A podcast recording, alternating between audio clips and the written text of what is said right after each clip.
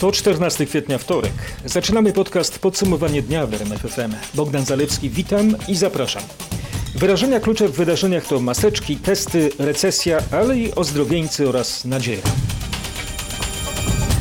We wtorek zmarło kolejne 12 osób zakażonych koronawirusem. Według danych resortu zdrowia mamy w Polsce 153 nowe przypadki zakażenia SARS-CoV-2. Nasz dziennikarz Mariusz Piekarski rozpocznie nasz podcast od smutnego bilansu. Za abstrakcyjną statystyką kryją się konkretne ludzkie dramaty i tragedie.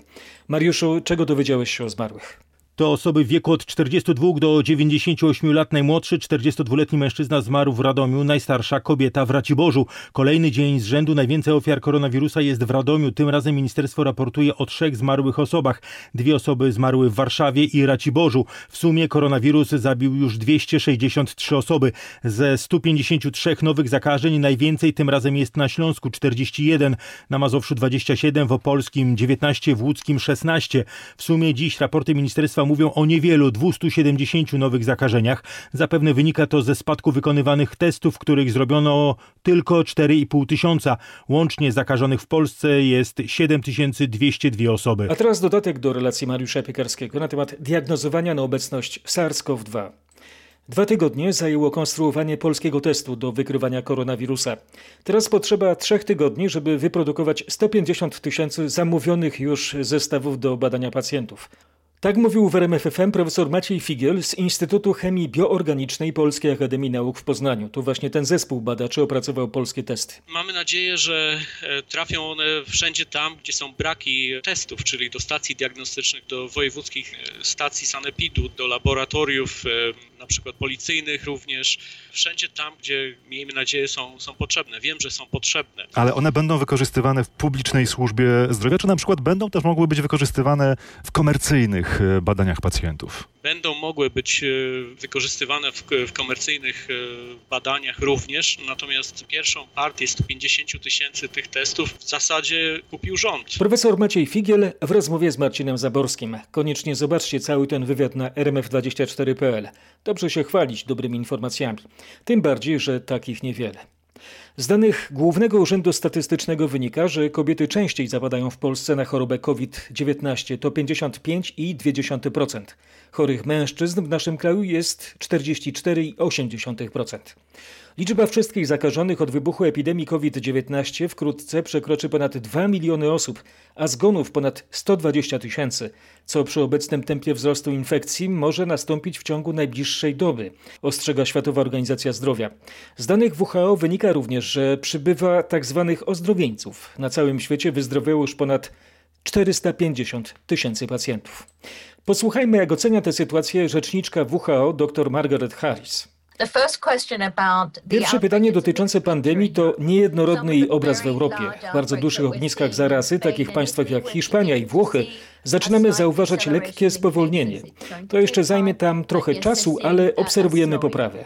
W innych krajach wciąż odnotowujemy wzrost zachorowań, na przykład w Turcji i Wielkiej Brytanii, więc jest to bardzo zróżnicowany obraz.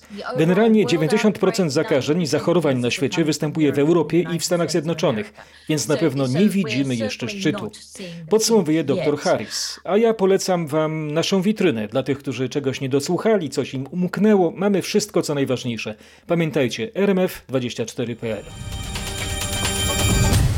Będą wyjątki dotyczące obowiązku zakrywania twarzy poza domem. Chodzi m.in. o podróż z rodziną samochodem czy dzieci do lat dwóch. Ministerstwo Zdrowia przygotowało projekt zmian w rozporządzeniu, które od czwartku wprowadza obowiązek zasłaniania nosa i ust, kiedy opuszczamy nasze cztery ściany. Grzegorz Kwolek opisze, w jakich okolicznościach będziemy musieli kryć się za przesłoną. W czasie podróży transportem zbiorowym, w czasie zakupów, wizyt w sklepie, centrum handlowym, na targowisku czy w kościele. Nos i usta trzeba będzie zasłaniać także w parkach, lasach i na terenach zielonych, a więc potwierdzają się informacje, że rząd myśli o poluzowaniu regulacji dotyczących dostępu do terenów rekreacyjnych. Twarzy nie będą zasłaniać najmłodsi i osoby, które mają problemy z oddychaniem. Policjanci i inne służby będą mogły nakazać zdjęcie zasłony ust i nosa. O trzeba to trzeba, mus to mus, ale To pytać można. Nasz dziennikarz Robert Mazurek w porannej rozmowie w RMFFM spytał o sens noszenia maseczek szefa resortu zdrowia Łukasza Szumowskiego. Półtora miesiąca temu w studiu RMF e, mówił pan, maseczki nie pomagają, nie chronią przed zakażeniem. A kiedy pytałem pana, to po co ludzie je noszą, pan odpowiedział, nie wiem. No i e, tutaj się nic nie zmieniło. Maseczki nie chronią przed zakażeniem. E, wtedy nie mieliśmy wirusa w populacji w takim, takiej ilości jak teraz. Coraz więcej go mamy. W związku z tym szansa na to, że my będziemy chorzy, że my będziemy zarażać innych jest znacznie większa. A wiemy, że takie zasłonięcie twarzy powoduje, że ta chmura kropelek z wirusem jest bardzo, bardzo ograniczona. Panie ministrze, czyli ja dobrze rozumiem, że maseczka nie jest po to, żebym ja się nie zaraził, ale żeby inni nie zarazili się ode mnie. Dokładnie tak. Jeżeli y, chodzimy po ulicy i przechodzimy obok drugiej osoby nie mamy maseczki, to ta, ta, ten pył taki z naszego oddechu, czy kaszlu, czy kichnięcia może być E, że tak powiem, razić na odległość, a z maseczką znacznie, znacznie mniej. No dobrze, teraz tego wirusa jest więcej niż, e, niż półtora miesiąca temu, ale może wtedy należało już wprowadzić ten nakaz. Jeżeli byśmy mm, e, założyli, że tego wirusa jest wtedy dużo, no to znaczy, że powinniśmy zupełnie inaczej działać, ale patrząc na to, co nasi sąsiedzi robią, oni mniej więcej mm, w podobnym podobnej ilości wirusa w populacji wprowadzają podobne to, obostrzenia. To ostatnie pytanie o maseczki.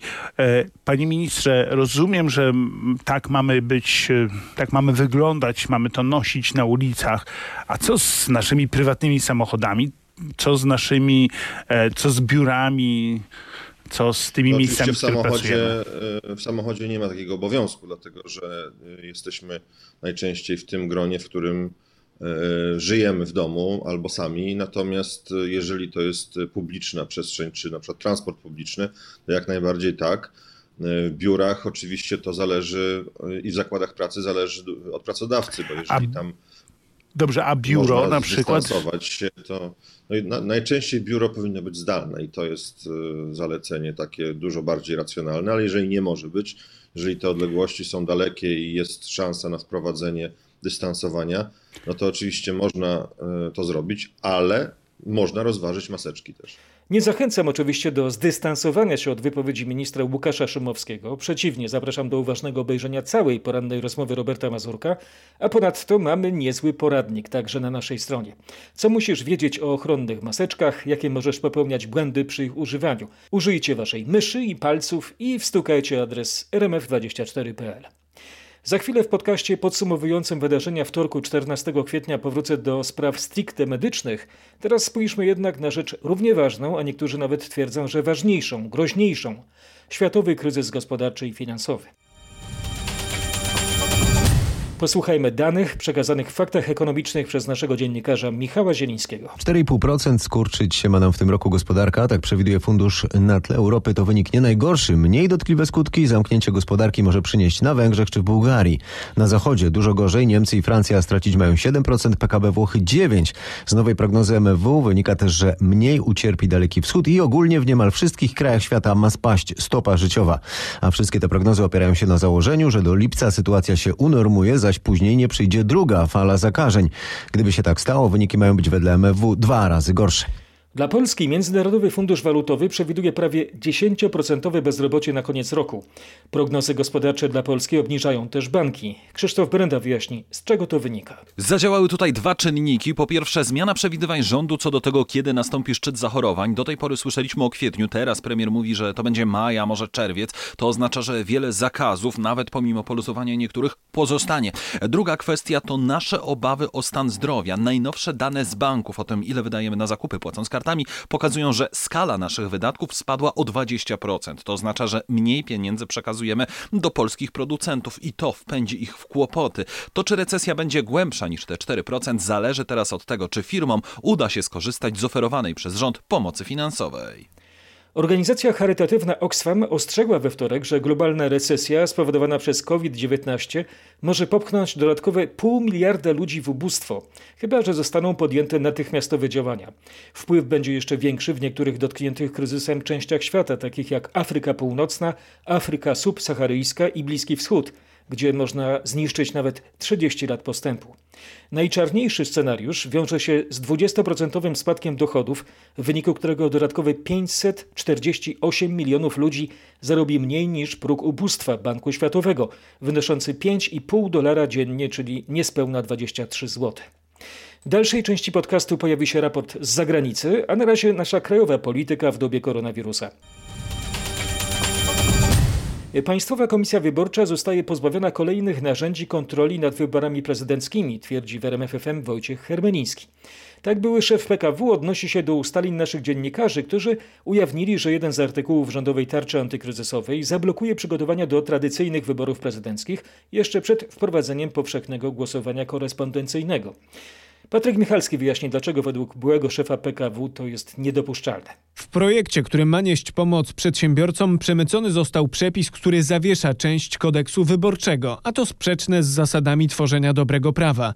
Co ważne, nieco ponad trzy tygodnie przed wyborami rządzący chcą właściwie zamrozić kalendarz wyborczy, tworząc pusty okres niepewności. Kombinacje no nie przystoją uczciwemu ustawodawcy, bo wprowadza w błąd wyborców, powoduje, że są zdezorientowani, bo nie tylko nie wiedzą, w jaki sposób będą głosować, nie wiedzą, gdzie będą głosować, czy w komisjach, czy nie, czy nie w komisjach i kto będzie mógł głosować. Podkreśla były szef PKW Wojciech Hermeliński. Jutro tarczą antykryzysową 2.0 zajmie się Senat.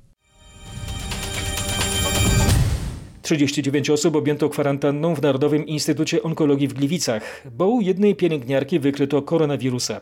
Kobieta nie miała i nie ma żadnych objawów choroby, informuje nasza reporterka Anna Kropaczek. Od początku pandemii koronawirusa Instytut stosuje zasadę separacji oddziałów. To oznacza, że personel jednej kliniki nie kontaktuje się z personelem innych klinik. Zakażenie wykryto u pielęgniarki trzeciej kliniki radioterapii i chemioterapii. Szpital podkreśla, że zakażona kobieta nie wykonywała świadczeń na innych oddziałach. Miała kontakt z 19 pacjentami i 20 osobami z personelu medycznego. Wszyscy zostali objęci 14-dniową kwarantanną. Klinika, w której pracuje pielęgniarka przez co najmniej tydzień nie będzie przyjmowała pacjentów. Pozostałe funkcjonują jak dotąd z zachowaniem procedur bezpieczeństwa. 32 kolejne próbki do badań pod kątem koronawirusa pobrano od pacjentów i pracowników Mazowieckiego Szpitala Specjalistycznego w Radomiu. Sytuacja w tej lecznicy jest bardzo trudna. Od początku epidemii wykryto tam 210 przypadków COVID-19, 12 osób zmarło. Cały czas są ogromne problemy z personelem. Z powodu choroby lub kwarantanny nie ma ponad połowy pielęgniarek. Opisuje tę sytuację rzecznik szpitala Karolina Gajewska. Oprócz trzech pielęgniarek z 16 osób oddelegowanych do pracy w naszym szpitalu przez wojewodę mazowieckiego nie zgłosił się nikt poza tym. Trzy oddziały, to jest wewnętrzny pierwszy, rehabilitacja oraz reumatologia są zdekontaminowane. Jednak, by je uruchomić i znów przyjmować pacjentów, personel musi wrócić z kwarantanny. W radomskim szpitalu cały czas przebywa 21 zakażonych koronawirusem pacjentów. Jak mówią władze lecznicy, ich przewożenie do placówek zakaźnych to mozolny i długotrwały proces. Ciągle trudna sytuacja panuje w Domu Pomocy Społecznej w Drzewicy w Łódzkiem, gdzie przebywa 61 osób. 40 jest zakażonych koronawirusem, u 21 nie stwierdzono obecności SARS-CoV-2. Największym problemem placówki są niedobory kadrowe.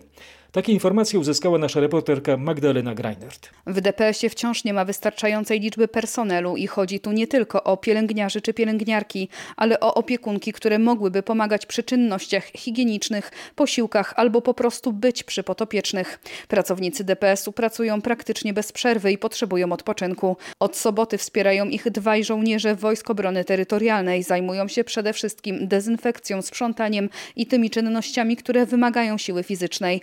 Na tę chwilę z sześciu pielęgniarek skierowanych do pracy przez wojewodę tylko trzy świadczą pracę. Wczoraj 66 mieszkańców zbadał lekarz. Pięciu z nich, trzech zakażonych i dwóch niezakażonych ze względu na stan zdrowia zostało przewiezionych do szpitala zakaźnego w Zgierzu. W Poznaniu uruchomiono specjalną linię telefoniczną dla seniorów, którzy czują się samotni w czasie epidemii. Tak zwany telefon serdeczności działa od poniedziałku do piątku, od południa do wieczora. Oto relacja od serca naszego reportera Mateusza Chłystuna. Seniorzy, którym doskwiera poczucie izolacji i samotności w związku z kwarantanną i zaleceniem niewychodzenia z domu. Pod specjalny numer mogą więc dzwonić ci, którzy nie mają z kim porozmawiać, a chcieliby podzielić się swoimi przemyśleniami, lękami czy obawami. Jeśli taka wymiana zdań nie wystarczy, Osoby odbierające telefon serdeczności pokierują seniora do miejsca, w którym uzyska pomoc specjalisty, przykład psychologa. Telefon obsługują osoby na co dzień pracujące z seniorami i doskonale znające ich problemy. Numer 691 870 091 działa od poniedziałku do piątku od 12 do 20. Bardzo dobre wiadomości napłynęły z przelądka nadziei we Wrocławiu. Koronawirusa pokonała dziewięcioletnia Hania, chorująca na białaczkę. Dziewczynka niedawno przeszła przeszczep szpiku kostnego. Hania wraca teraz do zdrowia, cieszy się profesor Krzysztof Kawak. Dwukrotne badanie na obecność koronawirusa dało wynik negatywny. Pacjentka odnowiła się po transplantacji, nie ma w tej chwili poważniejszych powikłań poprzeszczepowych. Bardzo się cieszymy, bo bardzo, bardzo się baliśmy. Dalej jednak zachowujemy mm, reżim zgodnie z zaleceniami lekarzy chorób zakaźnych. Wchodzimy w tym pełnym rynsztunku. Wchodzenie w tym stroju kosmicznym ma na celu ochronę przede wszystkim personelu, a jeśli chronimy personel, to chronimy również dzieci, bo o to chodzi, to jest najważniejsze. Haniu, zamiast kosmicznego uniformu chcielibyśmy Ci podarować gwiazdkę z nieba. Niech Ci świeci szczęśliwa gwiazda. W piątek pierwsze osoby, które wyzdrowiały z choroby wywołanej koronawirusem mają oddać swoją krew. Osocze tych osób zawiera przeciwciała, które mogą zwalczać SARS-CoV-2. Przetoczenie osocza, zdaniem lekarzy, może być szansą dla pacjentów w ciężkim stanie. Tak leczono chorych w Chinach i Korei Południowej. Terapia w Polsce może zacząć się w przyszłym tygodniu. Czy każdy wyleczony z COVID może oddać krew i pomóc? Dopytał Mariusz Piekarski. Niestety nie z dawstwa osocza wyłączone są osoby, które miały kiedykolwiek przetaczaną krew, a także wszystkie kobiety, które były w ciąży, a to eliminuje większość kobiet ozdrowieńców. Dodatkowo dawcy muszą mieć dwa ujemne wyniki testów na obecność koronawirusa. Sam fakt wyleczenia z COVID-19 też nie oznacza, że każda osoba ma osocze przydatne w leczeniu kolejnych chorych. Ono musi zawierać wystarczającą ilość przeciwciał, tych neutralizujących. Mówi profesor Piotr Radziwon, konsultant do spraw transfuzjologii. Dlatego tak ważne jest, by zgłosiło się jak najwięcej osób, które przeszły chorobę wywołaną koronawirusem. Gdyby tam było wystarczająco ilość przeciwciał, to takie pobranie osocza podzielone na trzy części będzie mogło leczyć trzy osoby. A od jednej osoby można pobrać osocze trzy razy, więc potencjalnie jedna osoba, która wyzdrowiała, może pomóc dziewięciu chorym. Warszawa Mariusz Piekarski. Pamiętamy o osoczu, a teraz coś dla naszych oczu. Rymuje po to, by nam nie wyleciało z głowy taka metoda mnemotechniczna.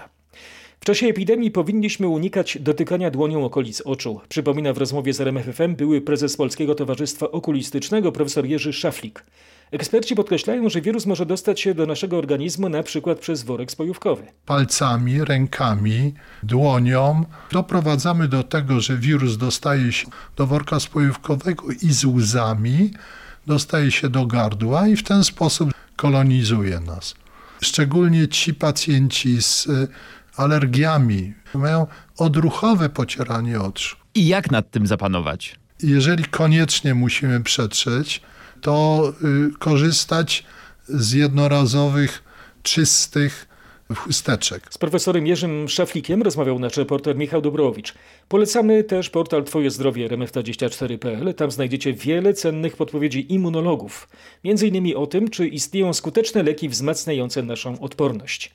A teraz rzut oka na naszą edukację. Internetowa szkoła. Są tacy, którzy absolutnie nie widzą, jakby to miało dalej wyglądać. Rodzice nie zostawiają suchej nitki na zdalnej nauce. Tak wynika z badania, które wśród 20 tysięcy opiekunów przeprowadziła firma Librus, której elektroniczny dziennik jest wykorzystywany w zdecydowanej większości szkół. Największe problemy to zarzucanie dzieci zadaniami i brak sprzętu. Grzegorz Kwolek przytoczy główne zarzuty rodziców. Nauczyciele nie są w stanie nawiązać kontaktu z dziećmi przez internet. Ponad 70% rodziców twierdzi, że wychowawcy ograniczają się do zlecenia nauki i przesyłania ćwiczeń. Mniej niż 10% docenia, że wszystkie lekcje są w pełni prowadzone online i uczniowie mają pełny kontakt z nauczycielami. Zdalna nauka to dodatkowe obciążenie pracą. Większość uczniów szkoły podstawowej musi pracować z rodzicami co najmniej przez 3 godziny dziennie.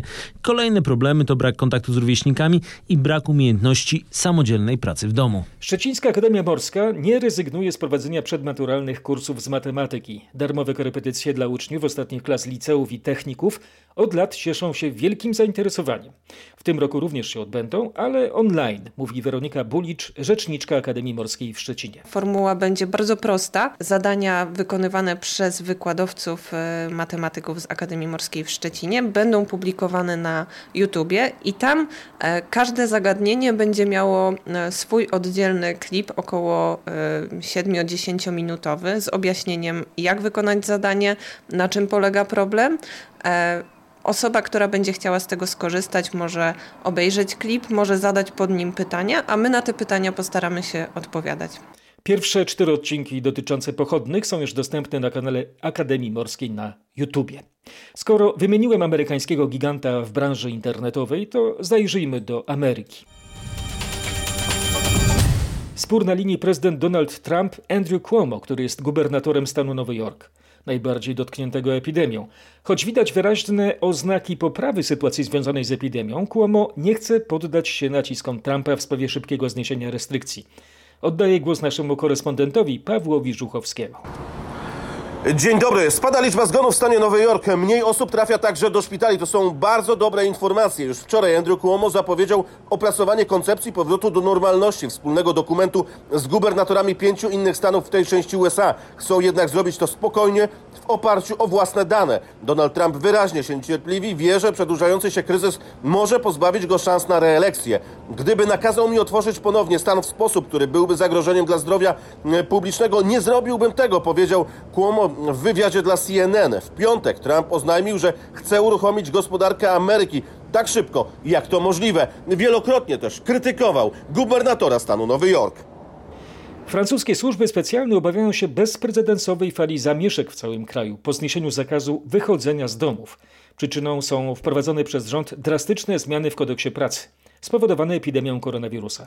Z Paryża, jak beczka prochu, Marek Gładysz. Według francuskich służb specjalnych skrajnie lewicowe ugrupowania przygotowują już falę zamieszek w całym kraju. Bojówki anarchistów apelują o atakowanie gmachów rządowych pierwszego dnia po zniesieniu zakazu wychodzenia z domów, niezależnie od tego, kiedy to nastąpi. Przyłączyć się mają do nich żółte kamizelki. Rząd zapowiedział bowiem, żeby nadrobić straty gospodarcze spowodowane epidemią, trzeba będzie więcej pracować. Nowe prawodawstwo zakłada w niektórych branżach nawet 60-godzinny tydzień pracy zamiast 35-godzinnego, 12-godzinne dni pracy oraz brak letnich wakacji wakacji dla części pracowników. Od początku epidemii z powodu COVID-19 zmarło w Belgii ponad 4100 osób. Jak donosi nasza dziennikarka Katarzyna Szymańska-Bruginą, połowa zgonów nastąpiła w placówkach opiekuńczych. W ciągu ostatnich 24 godzin z powodu infekcji koronawirusem zmarły 262 osoby, w tym ponad 170 w placówkach opiekuńczo-pielęgnacyjnych. We Flandrii, w domach seniora czy w placówkach opiekuńczych zmarło ponad 1000 osób. Także 40% zgonów w regionie Walonii w Brukseli to pensjonariusze domów opieki. W Belgii zbyt późno zwrócono uwagę na sytuację tych placówek. Jeden z szefów domu seniora opowiada, że szpitale nie chciały przyjmować chorych i zalecały stosowanie morfiny. Dopiero po protestach tych ośrodków personel wspomogła organizacja Lekarze Bez Granic. Wciąż jednak są one największymi centrami epidemii w Belgii. Codziennie w Wielkiej Brytanii umiera po kilkaset osób. Ten trend utrzymuje się od ponad tygodnia. Bogdan Fermorgen wyjaśni, dlaczego sposób przedstawienia tej statystyki budzi na Wyspach kontrowersje. Z jednej strony może to być zawyżona statystyka, bowiem zakażenie koronawirusem nie jest bezpośrednią przyczyną wszystkich zgonów w szpitalach. Z drugiej natomiast strony może być zaniżona, ponieważ nie obejmuje śmiertelnych ofiar pandemii z ośrodków opieki i ludzi, którzy zmarli po zakażeniu we własnych domach. Dziś Brytyjczycy otrzymali także prognozy ekonomiczne na najbliższe miesiące. Możliwe, że w drugim kwartale roku brytyjska gospodarka skurczy się o 35%, a bezrobocie wzrośnie do do 2 milionów. Byłoby to największym wstrząsem ekonomicznym, jaki dotknął Wielką Brytanię od zakończenia II wojny światowej. 3281 przypadków zakażenia koronawirusem na Białorusi i 33 ofiary, według Ministerstwa Zdrowia, bo nie według prezydenta Aleksandra Łukaszenki. В последнее время мне поступает информация, что вот этот психоз, особенно коронавирусный, он довел до того, что люди уже опустили руки Niedawno otrzymałem informację, że ta psychoza dotycząca koronawirusa dotarła już do ludzi i przestali walczyć o życie w szpitalach. Są to konsekwencje psychozy, która rozprzestrzeniła się na cały świat. Ludzie się boją, więc to, co chcę im powiedzieć, w naszym kraju żadna osoba nie zmarła z powodu koronawirusa. Żadna. Ni один. Zaznacza prezydent Białorusi, która utrzymała otwarte granice, w której wciąż gra piłkarska liga, a cerkwie pozostają otwarte w okresie poprzedzającym prawosławną Wielkanoc. Ta przypada już w najbliższą niedzielę, 19 kwietnia. A teraz jedyny kontynent na świecie, gdzie nie odnotowano do tej pory przypadku koronawirusa. Antarktyda, o którą dbają m.in. władze Chile. Dowódca marynarki wojennej Alejandro Peña podkreśla.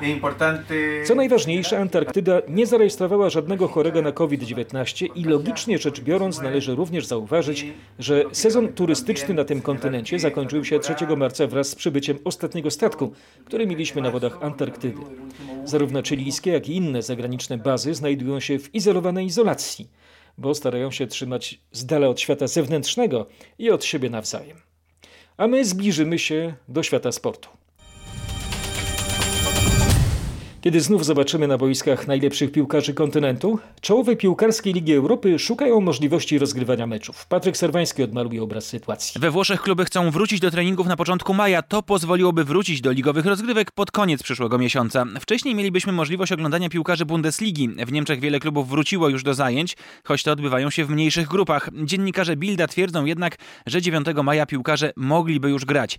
W Anglii decyzja o wznowieniu rozgrywek zależeć będzie od służb medycznych, ale tamtejsza federacja liczy liczy na restart ligi 1 czerwca. Wtedy potrzebuje 6 tygodni, by dokończyć sezon. Trzy warianty powrotu piłkarzy na boiska przygotowano w Hiszpanii. Na razie jednak kluby nie mają nawet zgody na treningi w ograniczonym zakresie. Piłkarski sezon we Francji może wrócić już w czerwcu. To informacja dziennika sportowego L'Equipe, który powołuje się na dokument organizatorów ligi. Te fakty przyniósł Paweł Pawłowski z redakcji sportowej. Jak dokładnie Francuzi chcą dokończyć rozgrywki? Rozważane są dwa terminy, to 3 i 17 czerwca, choć ta późniejsza data jest bardziej prawdopodobna. Mecze odbywałyby się co trzy dni, co pozwoliłoby na zakończenie sezonu 25 lipca, z wyjątkiem barażowych spotkań, które rozgrywano by do 2 sierpnia.